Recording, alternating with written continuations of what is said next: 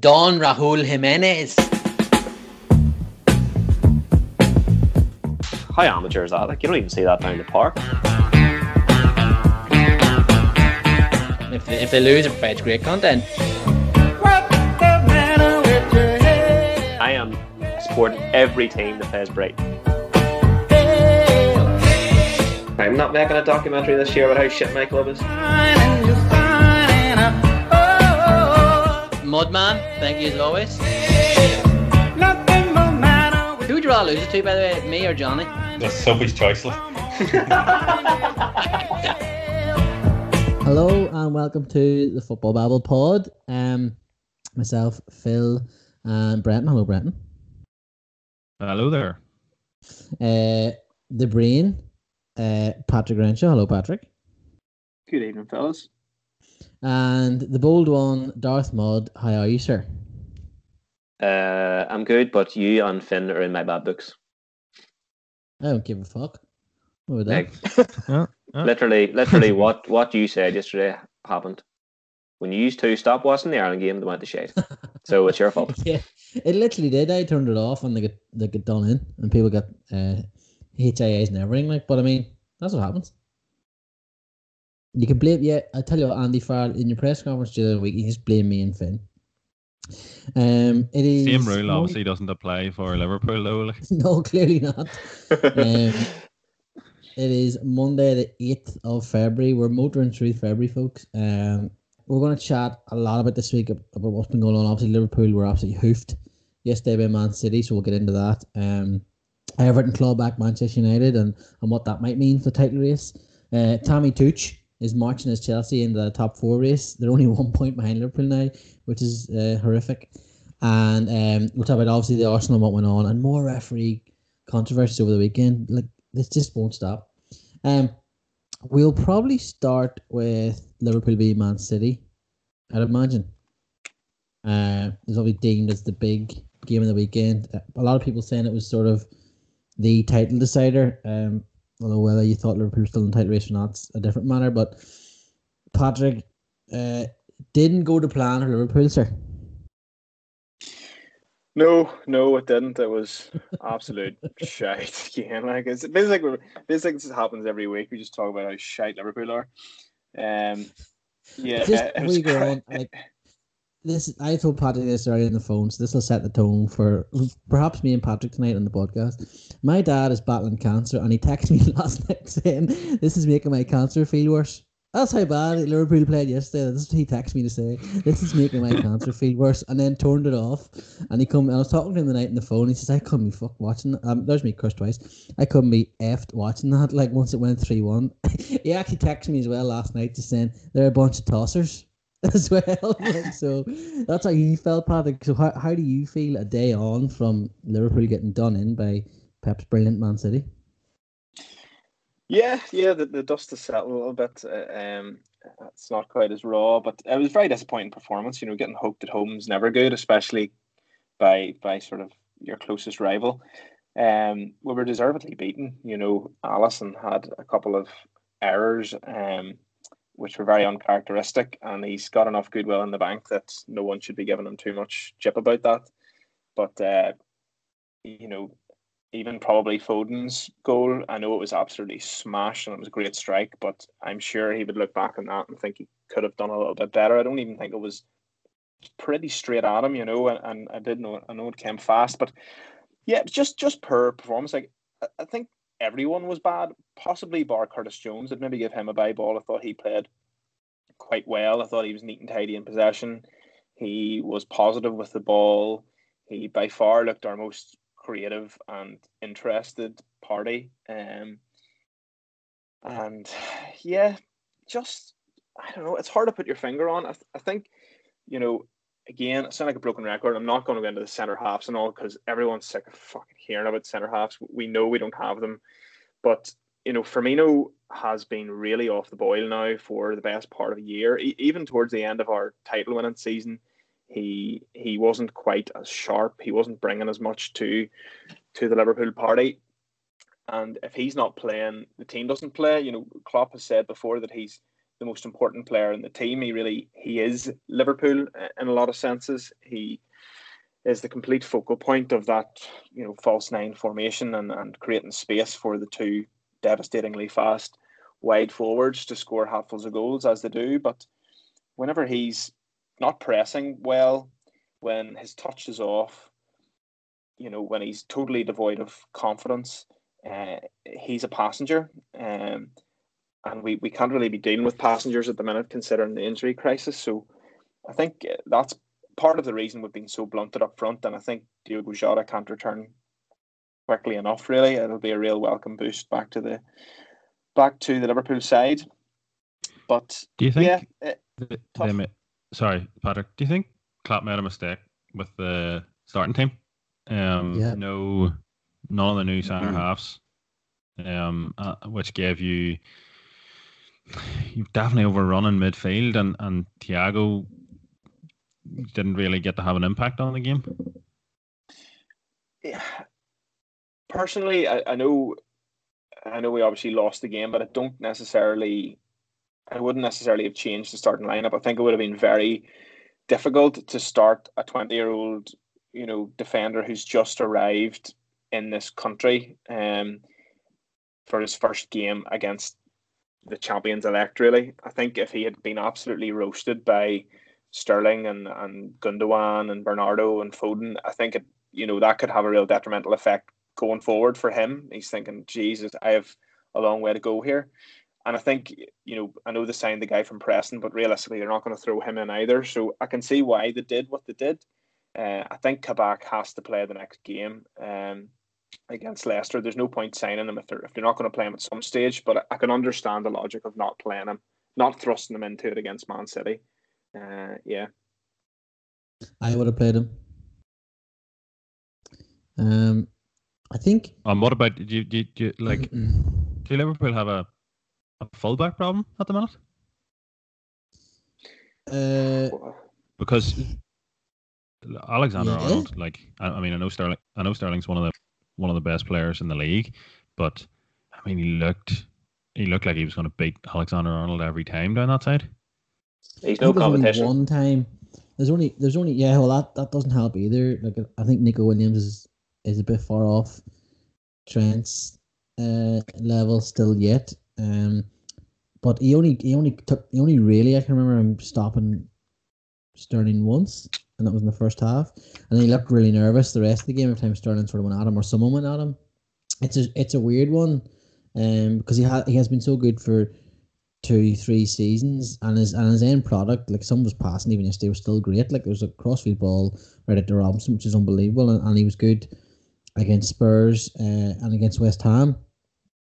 But I, I think that there needs to be a conversation now at Liverpool about. I know people don't like this, but seeing if Trent can move into midfield and, and if he can fit in midfield and, and where he can go from there. And I, like he's still only young, so there's no reason why he can't slot back in. He, that's where he played him when he was younger and, and perform really well in midfield and become a really, really good midfielder because he, he is a very good player. He's just he's having a really bad dip at the minute and it doesn't help that he doesn't have Joe Gomez behind him. And maybe what this is showing up as well is how much Gomez maybe covered for him without me trying to be too harsh on him you know, because because of Gomez's pace, he was able to pull Liverpool out of a hole a lot. So was Van Dijk, and, and maybe there was a lot of times that Trent was maybe beat. If you look, I don't know, haven't looked back at the games, and Gomez was there to cover and, and protect him and, and, and win the ball back. So I, I would have played Kabak because Kabak's a centre half, and Jordan Henderson and Fabinho aren't. And Fabinho was more defensive minded. Don't get me wrong, but we needed Jordan Henderson in midfield massively yesterday because when it, especially when it went two one because at one all Liverpool were in the game and they were probably edging to being a little bit of the better side. And then Alisson has his first brain fart, and you can just see the whole confidence just saps, and especially midfield, they couldn't get the ball, it was gone, and you needed Henderson in there to start being a bit of a general and start trying to get a foot in the hold of the game for Liverpool and start winning the ball and putting tackles in and, and just making things happen and conducting more from midfield because he can't do it from defence. And then Alisson has another one. You can't legislate for that, and the game's gone. Do you know what I mean? And, and like, it, not to take it away and sound like sour, but Man, City were excellent when they got their chances. They were clinical. Phil Foden I don't know what you three think now. I know we've said before all this hype about him, but he actually looks like he might be unbelievable. He looks like he is going to be a very special boy. Mm, yeah, he, he he played very well, and he has been playing very well this season. Like, and I, I can understand why Klopp didn't play the new centre halves because, like, imagine if you put them in yesterday and you still got whacked for one. Like their confidence is going to be on the floor. So. Yeah uh, like you're playing Man City, you're in very, very good form. You know, what's that, ten wins in a row or something crazy like that. So you can understand why they didn't. Like it's Liverpool, Jerry. Like really, you know, you want you're not going to say like right. Klopp, Klopp isn't going to sign players that he doesn't rate for a start. Uh, if Liverpool had won that game yesterday, um, they're they're massively in the title race, and I think it would have been worth risking. Uh, think of, uh, I know you and Paddy, uh, I get your point about it not being maybe smart if you're going to get hammered and then the boy's confident is low. But imagine they won that game and he played well. You know, that gives him such a boost for the run in, and Liverpool then get a double advantage because they can throw Henderson in a, or Fabinho into midfield and um, really push on and, and pull the the whole team forward because I think that's part of Alexander Arnold and, and Robertson's problem is that they're used to starting higher up the pitch. Like with Van Dijk and Gomez, they're they're used to maybe defending higher up the pitch and, and receiving the ball higher up the pitch as well. Um, when they're attacking and defending. So when when they're starting a bit further back, because Henderson and Fabinho understandably don't understand that position as well as Van Dijk and Gomez. Then you know Sterling is is flying at Alexander Arnold, and if he passes him, he's in the box, and and that's where the, the penalty came from. Do you know what I mean? So I think it would have been worth the risk uh, to have definitely Kabak. Again, I can understand the younger fella being risked, but even him with Fabinho, I think would have been. You know, you never know. Do you know what I mean? Liverpool needed the points. Yeah, no, no, I can understand. Like it's it's hindsight's great thing, isn't it? Like you know, we we can look back on it now and think, what if? But I think there's been a lot of players. Like I think Sadio Mane has been. Like it's like he hasn't been there for a while. I don't know. He just hasn't mm-hmm. been hitting the heights that he, that he was, and like the penalty yesterday, I thought it was very soft, but you know, in, in today's terms, it's a penalty, and I mean, like Salah was like the freaking crucifix, you know, going down. Like I was like, Jesus, Mary Saint Joseph. But the the kind of what I was thinking about it today was like, if that was a penalty. Now we've heard a lot about how what is a red card and penalties and blah blah blah. But if if there was contact there and he pulled him down because he tried, why wasn't he sent off? Yeah, like yeah. why why why? Yeah, why why why? I'm not. Yeah. I don't want to say it endorsement at the moment, like, but I just don't understand why that wasn't a red card if the referee thought, you know, he pulled him down and going for the ball. You know, it's, it's I don't know. I don't know what you thought. I'm sure, like Phil, I'm sure you, you've said many times you don't give a fuck um, if Mo Salah falls over with the slightest touch if he wins penalties and scores goals. Like, and why would any football fan really like if it's your team? Like, why would you care? But I don't know what you thought about that at the time when the match was going on. I don't think it should ever be a red card because I think awarding a penalty is a punishment enough. So well, well, David Luiz shouldn't have been sent off. That rule? was daft. The, Nobody the, knows the, the rule, rules, and the referees the rule is. The rules. But my understanding the rule is, um, if they attempt to play the ball and they give away a penalty, you can't be red carded. That falls under that double jeopardy rule. But if you haven't made a viable attempt to play the ball, like if it's clear you're not attempting to play the ball, and you can give away a penalty and you can still be red carded. Yeah, that, that's my understanding of it as well. I, I wouldn't so, red, I wouldn't red card a player. I, I, I you're given and it's the same thing as well, right? You know when a goalkeeper makes that foul and then they send him off too. You're mm-hmm. already given the team a penalty. Penalties are easy to score now because the keeper can't move off his line unless the keeper is uh, massive. Unless he's fucking Thanos starting in goals, you're you're going to score. Like, do you know what I mean? Mm-hmm. Realistically, you're going to score. If you miss, or if you do, you do a Gundogan, you put it over the bar, then that's on you. But you've got a brilliant chance to score, so that's punishment enough. Then you send a player I, the team gets a penalty against them, and then a player sent off. It shouldn't be. It shouldn't be the rule. The David Luiz thing, and this was after we already recorded, was an absolute farce, a farce of a sending off. Mm. A joke, like, and killed that game for Arsenal then. And it would have been, it might have been the same yesterday for Man City, and there would have been what would have swung the results, and there would have been all sorts been said, and it would have been the wrong decision. So I'm glad he didn't send him off, um, because it would have problem been. is the, is the inconsistency. Like, yeah, massively, massively. Because there, there's, as Jerry says, like there's no real difference in the. Actually, it's very hard to see David Luiz touching. Um, yeah. I don't know who, who is it he fouls? Ings. Is that even the right uh, name? No, it's um, uh, what do you call him? Was it Nato? Yeah, I think that was him. Yeah. I think uh, yes. Uh, yeah, yeah. Whoever it was, anyway. There's um, it's very hard to even see contact, and again, um, the Dias one is is probably more of a penalty. I know Salah makes the most of it, but as somebody said, um, I don't know if it was Micah Richards or somebody said, if Salah, like it was a foul and Salah was going through on goal, um, if Salah didn't go down, would he have got that penalty? And you, you no. don't know. You've no confidence in the referees to yeah. make that call. So I, I, I fully agree with him going down um, because he was fouled rather than calling it a dive. Um, but the, yeah, the, the problem is the the inconsistency and the refs. I think somebody said already don't don't really know themselves. Yeah. What did you make of Klopp's uh, press conference, sort of, or yeah, afterwards, and like, I, I have a little. I know what this is like because I I am lucky enough. I get to do this at the minute for uh, BBC NI, so I get to go and do the Irish leagues uh, press conference afterwards, and I'm always I've only done like four or five of them, but this week I've got to interview some of the, the biggest names in the Irish League, and I've absolutely been dunging myself in the couple of minutes before the managers come out to talk to them. And so this, I don't know the journalist's name, but he, he's waiting to speak to Klopp. And you only get so many questions. You literally are on a time limit because at the end of the day, the managers want to be away. They don't want to talk to you. Do you know what I mean? And especially one that's just been hoofed 4 1 by the, one of their biggest rivals. And, and that's the title race done for them now. So Liverpool have to look elsewhere. So he's going to be in bad mood. But your man asks him a question, and it's not a bad question. It's a, it's an actual, there's nothing wrong with that question. He asks him basically along the lines of, um, and if I get this wrong, boys, correct me here. Like, you're th- something like you're 13 points behind Man City now. Do you think that's the title race gone, basically? And Klopp snaps at him and snaps at him about having only two questions. And I don't know what you make of this, but he's starting Kloppo to when he loses he's bad anyway, but he's starting to show now that he's getting really and really annoyed and I wonder how much this is affecting just Liverpool's run at the minute.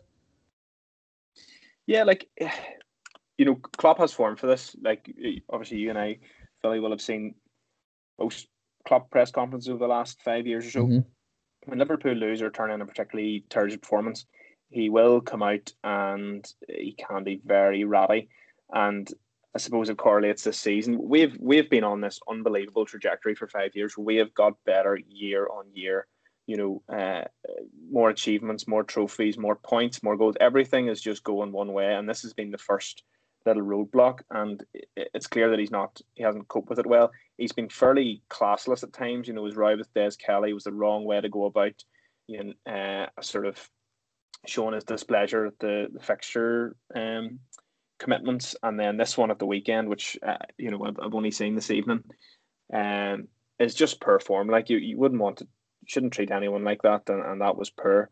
Um, but I do, I do really enjoy the Man United fans jumping on Klopp because it's not like Ferguson refused to give interviews for, for seven years to the BBC and was, uh, yeah. you know, classless as well at times. But I suppose these people are competitors, and it's it, it's not it's not to uh, you know make light of what Klopp did because I think it is totally wrong. But you know, there's plenty of managers that that do it as well. Yeah, I don't have a huge problem with it. Um, you, you say yeah. managers get ratty about you know the smallest of things, and you've seen it in the Premier League this season. Like Lampard before he got sacked certainly had his moments too. Um, Solskjaer's had his moments. Pep, I mean, Pep Guardiola constantly has moments like that with the media. So, um, I don't think it's a huge issue. I think it's just uh, an indication of where Liverpool are at and the frustration that that Klopp's feeling because um, we, we're probably so used to seeing the happy smiley Klopp, um, and it's just it's just a, a bit of a different insight uh, into how Liverpool are getting on at the minute. But I don't think it's a, it's a huge story or anything. Like I think it just no. demonstrates his his frustration. I think people seem to forget as well that the, like footballers and, and athletes are, are also living this pandemic. Just because they get to go out on the field or a court or whatever or in their ring and perform doesn't mean they're completely alien to what's going on. So there are other outside stresses possibly going on. I also don't know Jurgen Klopp, so I'm just hypothetically saying this. So people were saying over the last couple of weeks how stressed he is. He's starting to get really ratty and really annoyed and blah blah blah and constant things, and he's cracking or he's bottling it and all this here. But he's like he's probably sitting in his house just outside Liverpool, can go to training, and go home, can go to matches, go home. You know, his fa- most of his family's probably in Germany. He can't go and see and do what he maybe was doing beforehand when Liverpool had a break. He was able to go maybe and travel for a couple of days and take, you know, recharge and rest. And people are forgetting this. And that always seems to be the way in sport that people forget that these athletes and managers and coaches, they're actually human beings like us as well. And they constantly forget it. like, do you know what I mean? It's like, oh, you have to just be a robot and show no emotions at all. Just be yourself. Now, I disagree with what Klopp did to that journalist, and I, I would like to think he'll maybe apologize afterwards. We won't see that. We don't need to see it, but yeah, it was it was a weird one. Do you think before we move on and talk about um, the rest of the league and what went on, do you think that um, just Johnny and, and Brenton here, obviously because you're the two neutrals, that think this Liverpool team is maybe like at a bit of a burnout stage and maybe needs to be more freshened up, or, or or do you think maybe it's just it's just this season the injuries have caught up with them and they'll come back again next year? Yeah, injuries have definitely caught up with them, but it's I've seen a lot of people compare this Liverpool side to Klopp's Dortmund side, and it just burnt out completely. Um, the dude, uh, like like I said earlier about Trent, um, you need more competition for places because nobody has really challenged the likes of Trent or, or Robertson for for a spot. Um, I know you brought in the young guy from Olympiacos, I think, a, a left back, but um, yeah, definitely like like Sadio Mane and Firmino, like you brought in uh, Diogo Jota. Unfortunately, he's got injured and was fantastic prior to getting injured and really got me great fantasy points. Uh, Minamino like is away to Southampton. Uh, I know people joke that's the best way in the Liverpool team, like, but I don't know. It hasn't really worked out for him so far. So I don't know. Like maybe you should cash in a Mo Salah in the summer because like he flirted with Barcelona or something, didn't he recently? And I don't know. Uh, it could be if you if you are smart again, the way is where we continue and sell Salah and rebuild. That might be the way forward. You know, post pandemic. I don't know, but um, I, th- I think once Liverpool get you know the main squad back next year, fresh and fit, they'll go again. Like we obviously have the Euros coming up this summer, so that doesn't help um, really anybody. Um, but it, had they have been destroyed by injuries. Like um, Arsenal got destroyed by injuries. I remember in, in two thousand six in the run to the Champions League. You know, Ashley Cole was injured, and Sol Campbell, and there were a lot of players missing.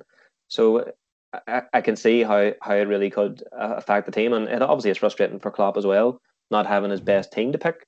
But again, like I'll agree with you, it, it is no excuse for the way he treated that journalist. Like if you put yourself in that situation, you know, getting destroyed by one of the top managers in the world is not nice, and so many people in the world are going to see that interview now. Like so, yeah, I can understand his frustration, but at the same time, I don't think there was any need to take it out on the guy who's just trying to do his job. I think Liverpool are. Um, I don't think their squad depth is great. Um, I like when you look at like I don't think Shaqiri is good enough. I don't think is good enough. Um, obviously you have Jota who is a massive miss, and yes, like the defense is back training now. What, yeah, uh, they're both uh, Jota and Van Dijk are doing some sort of training, aren't they? Um, mm-hmm. but yeah, I don't think their their squad, especially for those front players, I don't think they're being put under put under enough pressure in a way um, to keep their place. But also, I think the bigger issue is that they have played so so many games, um, and at at this level and the way Liverpool play and the intensity, um, I think there's certain games that Klopp pro- probably could have left them out if he had better options. Um, but you know there wasn't there wasn't a, a, a good enough replacement for say Salah or or Mane. Um, to, I don't know, you know, win a an away game against a lower league team or something like that. You know what I mean? So they've constantly had to play and had to play. Um, and I think they'll that's probably what they'll they'll look at in the future. And and the same for um Alexander Arnold. You know, he he probably hasn't had great competition uh, to really push him for his place. and again, him and Robertson have played a lot of games in the last couple of years. Uh, and the way they play as well, getting up and down and um, joining in the attack and having to still defend. Uh, I think it's it'll be. I think when you look at Man City squad, for example, it's it's far and beyond any other squad in the Premier League because they can take out, you know, two, three, four players and replace them with probably the exact same quality. Um, and I think you've seen that from City in the recent run. I think it's eleven wins in a row now, or twelve wins in a row. Um, that, and you know, yesterday even against Liverpool, missing De Bruyne, and we haven't seen Aguero hardly all season, so it's quite scary the strength and depth that they have. And I think Liverpool are lacking a little bit in that. Their first eleven is probably the best, if not one of the best in the world. But um, unfortunately, we haven't been able to see that as much this season. But I think it's yeah, the squad depth isn't isn't what it should be. The only game that's we've the... seen it was Everton away. Yeah, I was going to say like um, what what what Brenton was saying, Philly. I'm sure you'd agree. Like Klopp, Klopp works with 18 players. That's what he likes to work with as a core group, and he that promotes better unity. He thinks he can get more out of the squad that way. But when you have injury crisis like we're having, you're absolutely fucked. And then also, what um, uh, Johnny touched on was about Salah. You know, cashing in the chips. And I would have thought we've talked about this in recent weeks that that would be a good strategy. What worries me is the recent developments in La Liga showing how skint Barcelona and Real Madrid are, who have been basically, yeah. you know, providing us with cash flow now for years. You know, Alonso Suarez, Mascherano, Coutinho. We have sold players regularly to them to reinvest, and with our sustainable business model that FSG go by, where we sort of spend within our means, that worries me. Where's the money going to come from now? Without obviously with the pandemic, uh, limiting our finances, uh, limiting everyone's finances. But with Liverpool, we we don't have a sugar daddy and just go out and chuck fifty million at a defender or or whatever, and that's going to be purse strings are going to be even tighter now. So I don't know what to think about that, Philly. Well, we do have a sugar daddy, but he just doesn't play that game. Um, John Henry's worth four billion. Uh, I think it's more four billion, and Tom Werner's supposedly worth more than him now. Uh, but they just they don't they don't they don't play that game, which is which is fine. I'm I I I like the way our model is. It, you know, it's all about sustainability, and, and they have spent big money after they've received big money. Don't get me wrong. It's not as if we've, we've um haven't spent any money and we're doing this all on on, on, on freebies or anything like that. Not at all. But um, the yeah, the the two La Liga clubs that are massively struggling um, is an interesting one. Sort of where are they going to land themselves now in uh, in the European landscape? Like, are they going to go on a bit of a barren run now in in the likes of the Champions League and and different things? And even like this year, looks like Atletico Madrid are going to streak away with La Liga, uh, which would be nice. But uh, someone like PSG could possibly want Salah or someone. I, I, I don't want him to go anyway. It'd be if you're going to replace one of the front three and try and maybe not cash in, but move him on and get some sort of money back, it, it would be Firmino. But just on cashing in, I don't understand Liverpool's policy of keeping Divock Origi. Nothing against Divock Origi. He scored that goal in Madrid, which, which is brilliant. I'll never forget it. But then letting Minamino go, and then Minamino playing as well as he did for Southampton at the weekend when Liverpool's front three needs freshened up. I honestly do not understand that uh, from Klopp. So it's weird. I don't know what's going on. It's a strange thing. Uh, Liverpool have hit their dip. Uh, I'll be careful who I say hit their dip this week because I can't be arsed getting fans from certain clubs uh, only listening to a two second clip and making their mind up instead of actually listening to the full podcast. Um, but I will say to finish off the topic on, on Liverpool and Man City, Man City have only six more points than they did this time last season, and that's the first time since Christmas, or sorry, since October, Liverpool have conceded more than one goal in the league. It's just been so strange, uh, like this season and, and, and the form of it. So, look, you never like getting chinned. You, when you do, you take your licks and you move on. If a game on Saturday, Liverpool can make it right. If they don't and they fall out of the top four this year, you, you won't hear me crying anyway. Do you know what I mean? It'll be it'll be tough on the take, but we've stuff to look forward to next season. Virgil van Dijk's coming back. I love watching Vir- Virgil van Dijk play for Liverpool, and I'm looking forward to that. We'll see what happens. Um, just on City as well, Phil. Just before Yeah. I, we'll finish that topic, like I, I know people are saying, "Oh, it's a it's a done deal," and um, they're nailed on to win the league and stuff, and, and they are, I think, heavy favourites now. But um, the, I I think they will be if they get through their next six games. their next six games are are um, Tottenham, Everton, Arsenal, then Mönchengladbach, then West Ham, uh, and then United. So if they get through those six games um, with as good a record as as they've had in the previous ten or eleven, um, I think we can probably safely say it is over because Mm. that's probably their their toughest stretch of games that they have left. Um, at on Saturday night, then, uh, really good game at Old Trafford. Uh, Manchester United and Everton. Manchester United raced out into a two 0 lead. Uh, Cavani with an absolutely unbelievable cross from Marcus Rashford, and then Bruno Fernandes decided to slap one into the top corner. I thought it was Pickford and that's because the keeper had no arms, but it wasn't. It was uh, the other fella.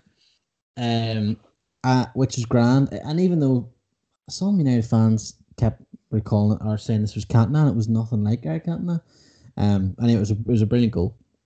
And then Everton came out and King Carlo had them flying, and they clawed it back to two all. Went to three two. Scott McTominay, um, or Scott McSauce, I think United fans might call him, scored again, and then just pure poetry for Everton fans. Then ninety fourth minute, get an equaliser and sort of set Man City up as we said to go on and, and, get a bit of a gap in the league. But I just wonder what you sort of thought about this, Patrick and Brenton, sort of like United at the weekend. It, it just sort of I feel like it sort of summed up how they're going this season. That result. Yeah, like you know, it's a very disappointing result for for Manchester United, especially with being a, a couple of goals to the good at, at one point.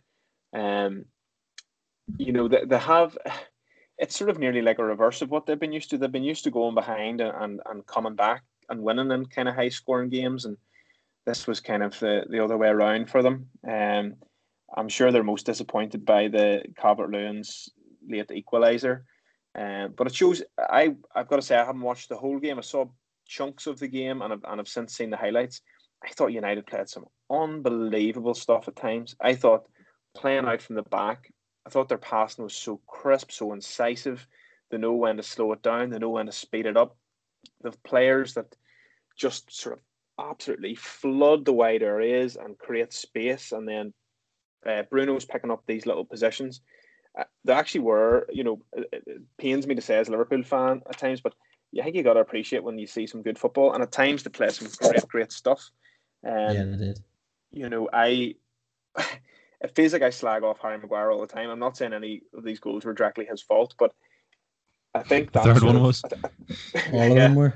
I, I think their defense isn't good enough, you know, and we I think we've all said that for weeks. Um, I know, you know, this is Rich coming from a Liverpool fan this weekend, who, who obviously Alisson had a poor performance, but you know, De Gea isn't at the levels he was at a few years ago when he was regularly winning Manchester United's Player of the Year, when he was, you know, arguably the arguably one of the best keepers in Europe.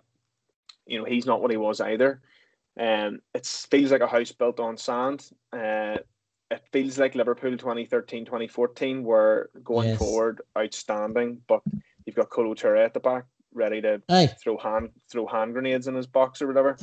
And you know, some of the some of the in fact, you know, he came up with a few shocking errors that season. Martin Skrtel too, uh, with Jon Flanagan playing left back, I think at times. You know, we had a house built on sand and it catches up on you, especially when you've you've defenders who are prone to errors. And I think Maguire, although he'd put his head on a articulated lorry, he he's not a fantastic on the deck. And Wreck that lorry too. I know he would. He would. He put that Patrick- right off. I will have you know that Kolo Touré is a double invincible. Just so you know. you tell me any Well, other we- player that's a double invincible? We we we have Arsenal weren't uh, invincible. far from the peak of his powers. Yes, I we think. were. Um, cult hero, mind you, for us, Jetty. But Yeah. uh, Scored a great he goal against West Brom. Like us Yeah. title. Following on from You Jamie. Carragher. But uh, yes, that's what United reminds me of. Um, but a very enjoyable game. Yeah, really good Saturday night game. Uh, Brent, like I, I know you enjoyed the equaliser, like, but as as as Patrick was saying there, going forward, United are frightening, um, but it's just sort of what they can do now at the back, and I don't know what you make of it. Like, do you, do you, this is what I said last week. Um, and this is where we got a little bit of feedback, um, about their dip. But out of the last twelve Yeah, points sorry about that. available, I they've only I think you threw, I threw you under the bus with that. you absolutely fucking roasted me. Uh, he's supposed to be my brother-in-law, and you absolutely, you absolutely roasted me. As soon as I heard it, I was like, he has done me a kipper. But anyway, um, that's like not not to keep going on about it and annoy anyone, but that's out of a possible twelve points, you've only got five. It's a bit of a dip, but I'll say nothing. Um, what did you make of, of, of Saturday night then? And you can use that as your clip, Brenton. What did you make of Saturday night, Brenton? And, and, and how how pleased were you when Calvert Lewin scored an equaliser?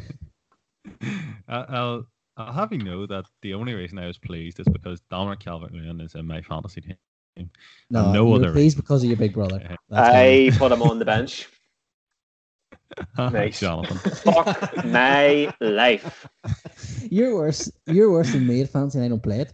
I, I put a Calvert Lewin on the bench, and I also had another player, which I can't recall right now, who got nine points on the bench as well.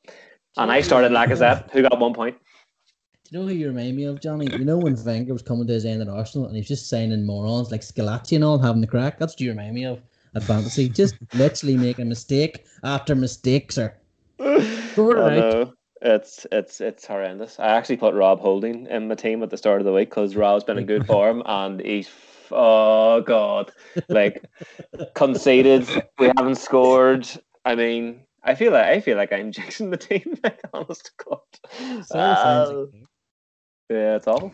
Terrible. Yes, sorry, Brenton. To bring it back, the the game on Saturday night it was a great game, as Patrick and uh, alluded to earlier. But what did you make of it? And, and, and like Chelsea are coming hot in the tails in this top four race, and um, what do you make of? You play Manchester United very soon as well. So what do you make of Manchester United this season and, and, and how they've been getting on? Um, very entertaining to watch. Um, I watch. is somebody laughing at that way? Like, um, I, I I watch most United games. Um, just just because they actually are really good going forward. Um, and they give you a chance at the back. Um, so there's always, there always tends to be goals. Um, but yeah, I mean the first half, and actually most of the second half, Everton didn't play that well in the second half. Um, United were brilliant. The some of the uh, passages of play going forward, Fernandes, unbelievable. Um, I think he's probably been the best player in the league this year. Um, Cavani has been such an addition to that squad, so much so that he's a starter now, nailed on. Uh, and the both of those players actually the amount of work they get through, um, and the amount of quality they have is such a good combination.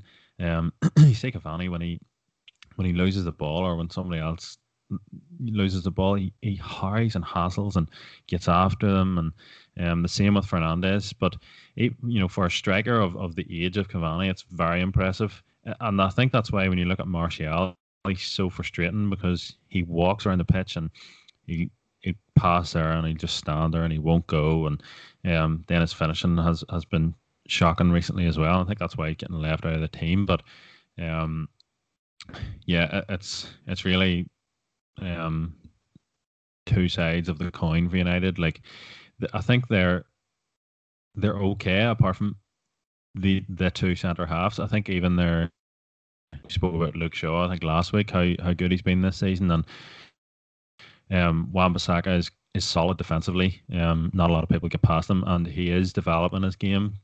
Um, going forward as well, we got a goal in that nine 0 and he's had a couple of assists. So he is. Um, those two are, are, I think, okay and can be made into you know consistent starters and um, really good players for United. But it, the problem has been around for a couple of years. They don't have world class centre halves, um, and you you mean you saw uh, the issues that that causes, and for the third goal especially, Maguire is, is just so far um, back. Uh, on the defensive line for the for the Calvert Lewin goal. It's I actually think he thought he was doing that.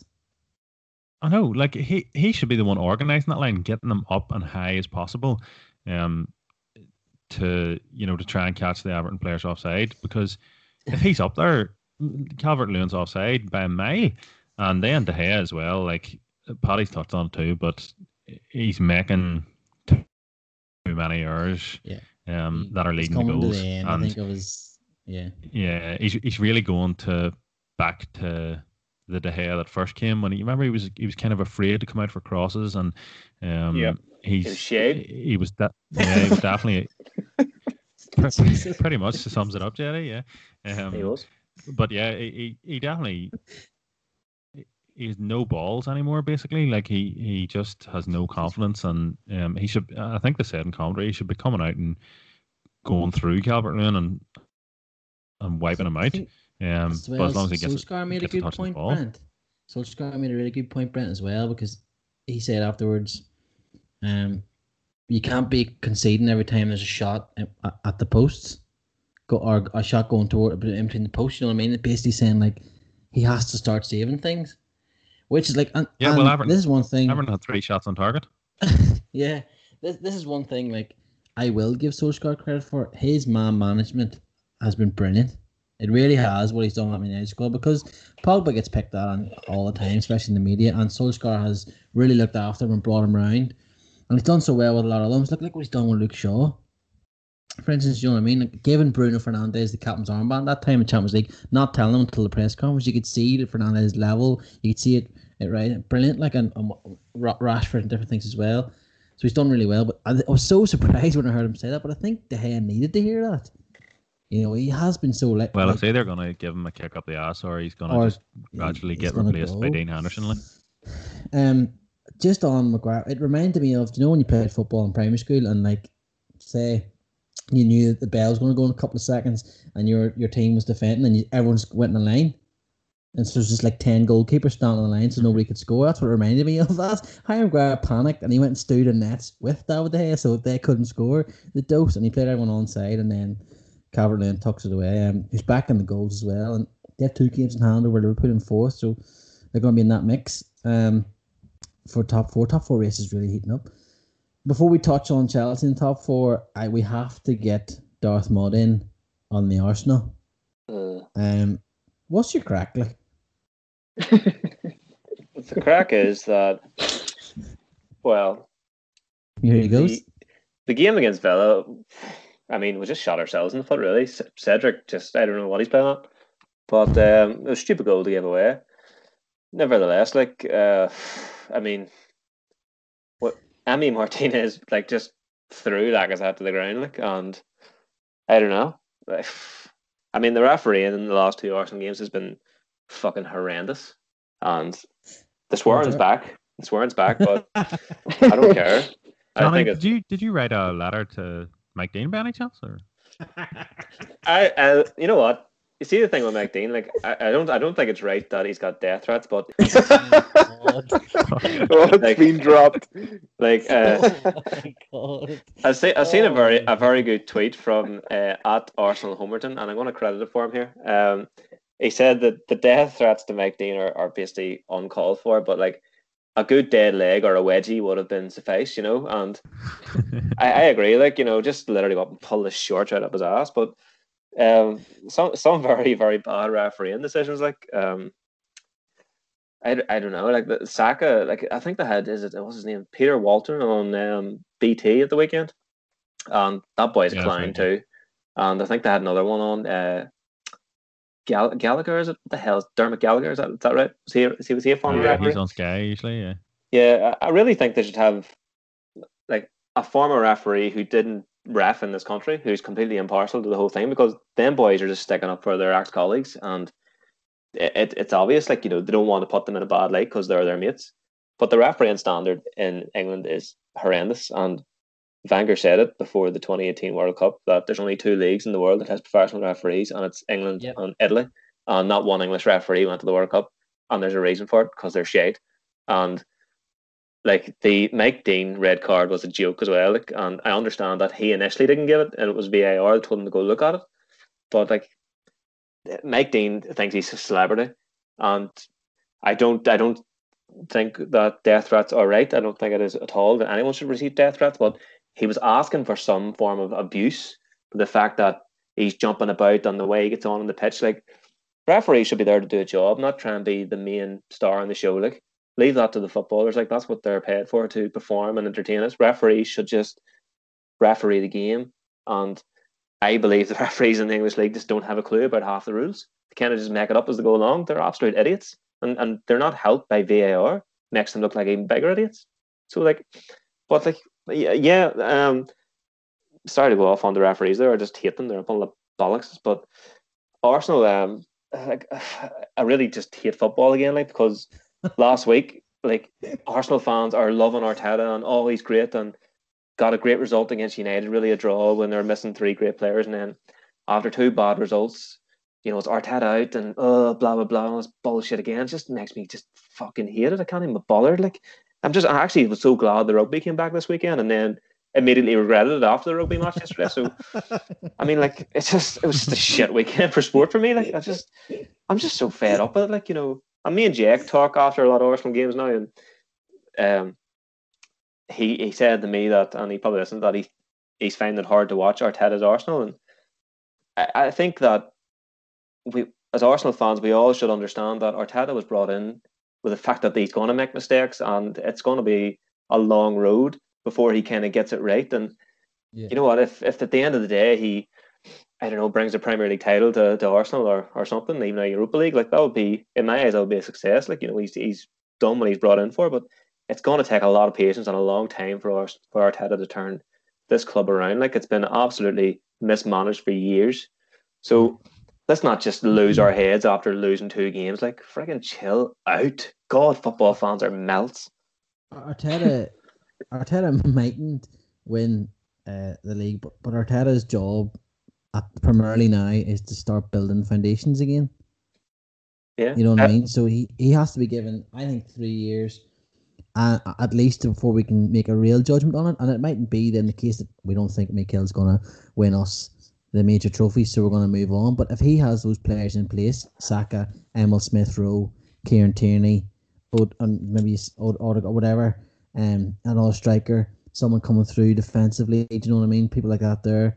Um, that's what Arsenal need to be worried about and, and getting that in and getting that base in, and then they'll go again. And then if it's not Arteta, you find someone like your Klopp, your Ferguson, your next Wenger, and then you'll be able to bounce from there. Do you know what I mean? But he he he was given a pretty shite base to work on, mm-hmm. and then he started the rebuilds. There there's no patience in football, unfortunately, and it's either you get instant success, or you become an instant cult hero like Bielsa at Leeds, just an instant hero, and then you're given all the time you want, or you have to win something pretty early on, or it's just you're down a slippery slope. It seems to be. Yeah, uh, I think I think even if you look at Liverpool, like you know, they've been so successful for years, but now that they're kind of where are the fourth?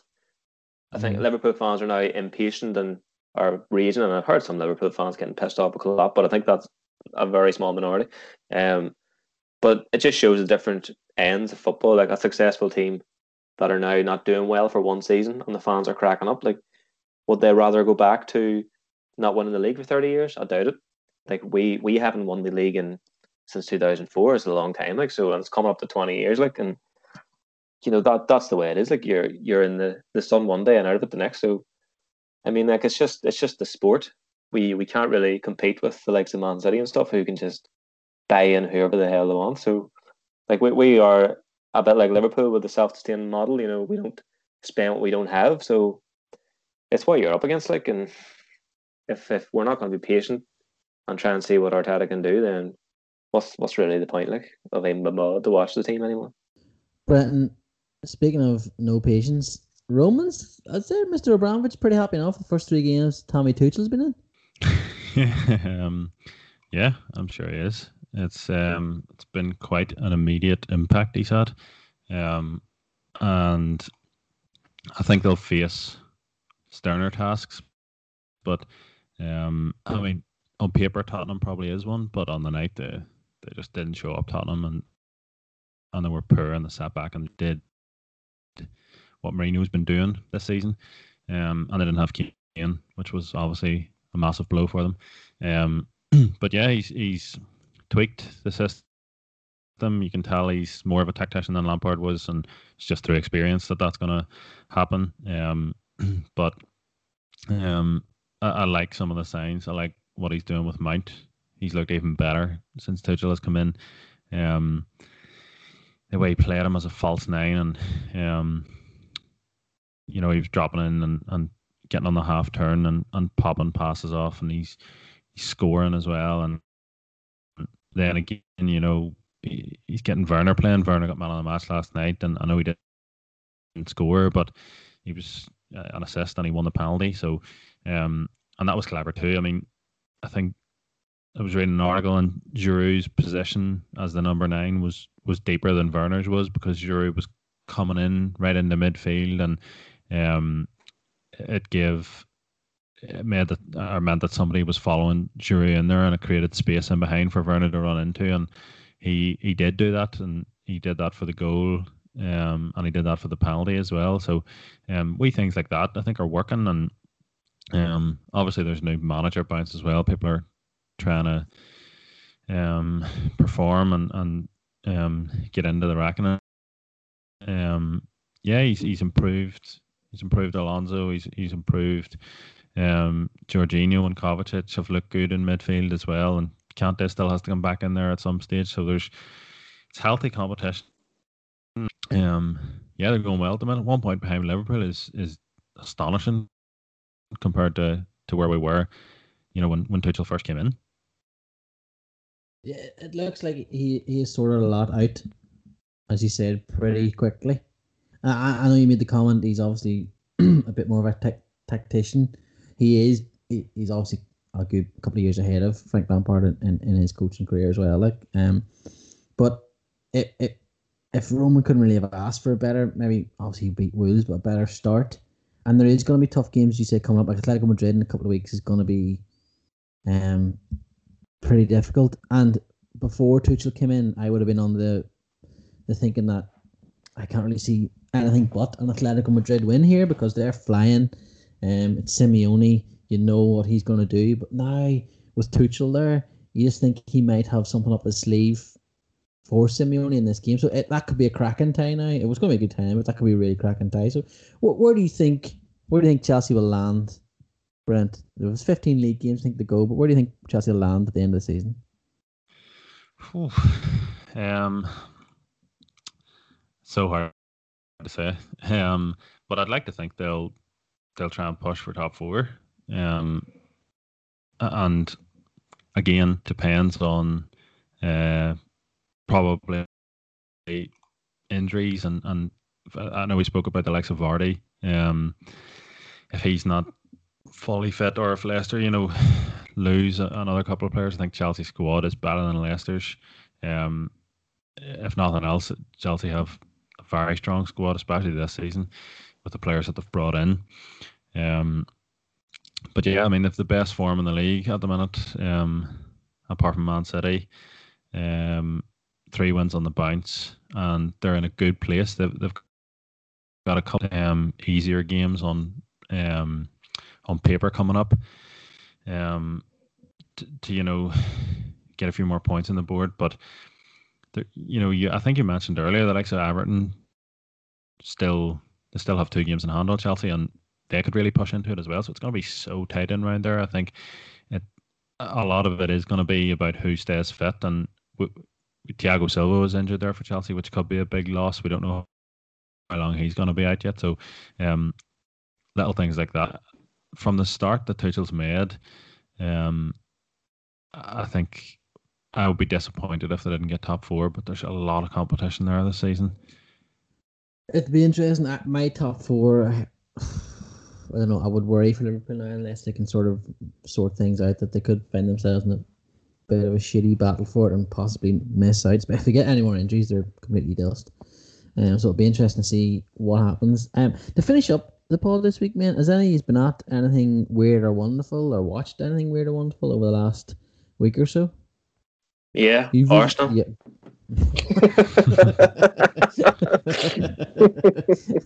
Definitely weird and not wonderful. Like. Definitely very weird. Yeah. Uh, I, I, I, watched. I caught up with WandaVision. Uh, that was a really good episode this week, Johnny. Um, oh, it was awesome. Which was great. Sets it up well, but uh, she's one was obviously we'll not get too much into, it, but it, it's gone a bit, But mate. Still watching The West Wing. Still motoring through that. I'm on two episodes almost a day now. Um, I don't know how I'll get over this addiction when it, when it finishes. Actually, I never really thought of that. And I, I shaved my head, and actually Brenton shaved my head first because he's part of my bubble, and that was grand. But I wanted it shorter, didn't I? What? Uh, I wanted it to because my dad my dad shaved his head. You see, for his treatment. So I thought, right, I'll shave my head, and then I was like, no, I want this shorter. so you did. kept saying, I want it shorter. I want it shorter. Yeah. I want it shorter. I was like, so, hang on a minute you want her or what? So I did it, and Sarah doesn't really curse usually, but she was sitting behind me in the sofa, and I asked, I made, I did make a mistake, but it's all right. It looks okay now. Um, and obviously went, it's like it's it's it's like a one all over now, and I didn't. I, I, I thought it was a three, but it wasn't. And I did the the big shave up the up the middle of your head first, because it was already shaved down a, a, a, good bit anyway by Brenton, so it was always short. Like I thought, no, I'll whack this off, finish it off. And Sarah behind me went, "Oh, for fuck's sake!" That was instant reaction. Pound the swear jar, Sarah. I looked in the mirror and I had a reverse mohawk. I actually felt like keeping it, like your man from the band. You know, the, you know the band that did Smooth Criminal, the remix of it, and he had this like invert in reverse mohawk. Oh, I felt like yes. keeping it. Uh, but I didn't. So Alien Ant Farm was that what they were Alien, called? Uh, well, maybe was it then? I don't, they Something weird like that. You, well, you're definitely a little geek. Um, so I did that. that that her brings. Can, can I can I moan about her for a second? You, you certainly can, sir. Yes. Just whenever you were t- talking about her, that it, it sort of brought this up in my mind. So Joelinton got fined two hundred quid for getting his hair cut by a barber this week. Yes. You know, for putting up a picture or whatever why does every fucking Premier League footballer have a fresh fade? And Foden had his little line. Those boys shouldn't be getting their hair cut by professionals or whatever, unless well, their girlfriends are unbelievable. Phil Foden's a chav, and that's why he's got the wee line in his hair because he's a chav, and he's just like he's, he's he can be good at football, but he's still a chav, and he's still a wee prick. So whatever. I've noticed as well how many fresh cuts there are, like in yeah. in football. Like there's so many going on, and nobody's saying, "Hang on, lads, what?" That's pretty and trim. Like, close contact short, services are still closed all over the, the UK. So there's, uh, I suppose they just probably haven't been foolish enough to put up a photo with their barber who's not part of their bubble on social yeah. media. But I just, I just thought I'd have a wee moan there for a second. So uh, don't mind me. I mean, like, yeah, right. could, could, they, like... could they open them again? Like, because like I'm in dire need of a haircut. Like it's oh. getting, like it's it's Kieran there. It's not even just normal there. really, really bad. Um, well, well, Brenton's in my bubble because obviously, um, Finn's granny and granda, um, obviously have to look after and, and whatever. So he he cut mine. So no laws were broken. I am not paying two hundred fine anyway. Shove up your bollocks. Whoever tries to give me that. But I, uh, so I, so it's, a, it's a nice, off. it's a nice cut. I, like, I, I actually like it. Um, I went into work today though. I went into work today Thank though, you. and I was told I told it looked like a neo-Nazi uh, or right. not, not, a, a Nazi sympathizer. So I was like, mm, maybe this isn't the look I was going for, to be honest. Not as bad as a neo nazi. no, not as bad. But uh, there you are. Um, so no, nothing else weird or wonderful. We we've obviously have the podcast has already been out this week. Um, with the brilliant Daniel Storey. Myself, Brent, I got to sit down with him last Tuesday. I think that's Tuesday morning and chat to him. It was unreal. We've a couple of pieces that have gone up as well. Steve's brilliant Super Bowl preview. Still read it. It's still still effective. It's brilliant. And then Patrick made his writing debut for for the Babble, sir, with a little piece on on football and obviously in the Irish League, which I think hit home for a lot of people. That was brilliant. So, um, keep them coming, uh, folks. And, and I need one right, whatever. But I think that will do us for this week. Um, catch all our podcasts and just on your podcast apps. Just search for football football babble pod. Sorry, and, and, you'll get it. Um, get us on on Twitter as well on Facebook under the same name and Instagram. Uh, Brenton, do the Patreon link. Patreon.com forward slash football babble. what is this you, wizardry? You almost got it wrong too. I was hoping you did. Um, so just go on to that, and if you can, like donate a pound. If you want to donate more, sound, but it's only a pound. Um, one pound a month, twelve pound a year keeps us going and help us produce more and more content. We have a couple more podcasts lined up coming up very soon. Um, a new one as well that myself and Patrick are going to do. So stay tuned for that. And folks, we'll see you and speak to you all again in next week. Enjoy the football. Good luck. Party on.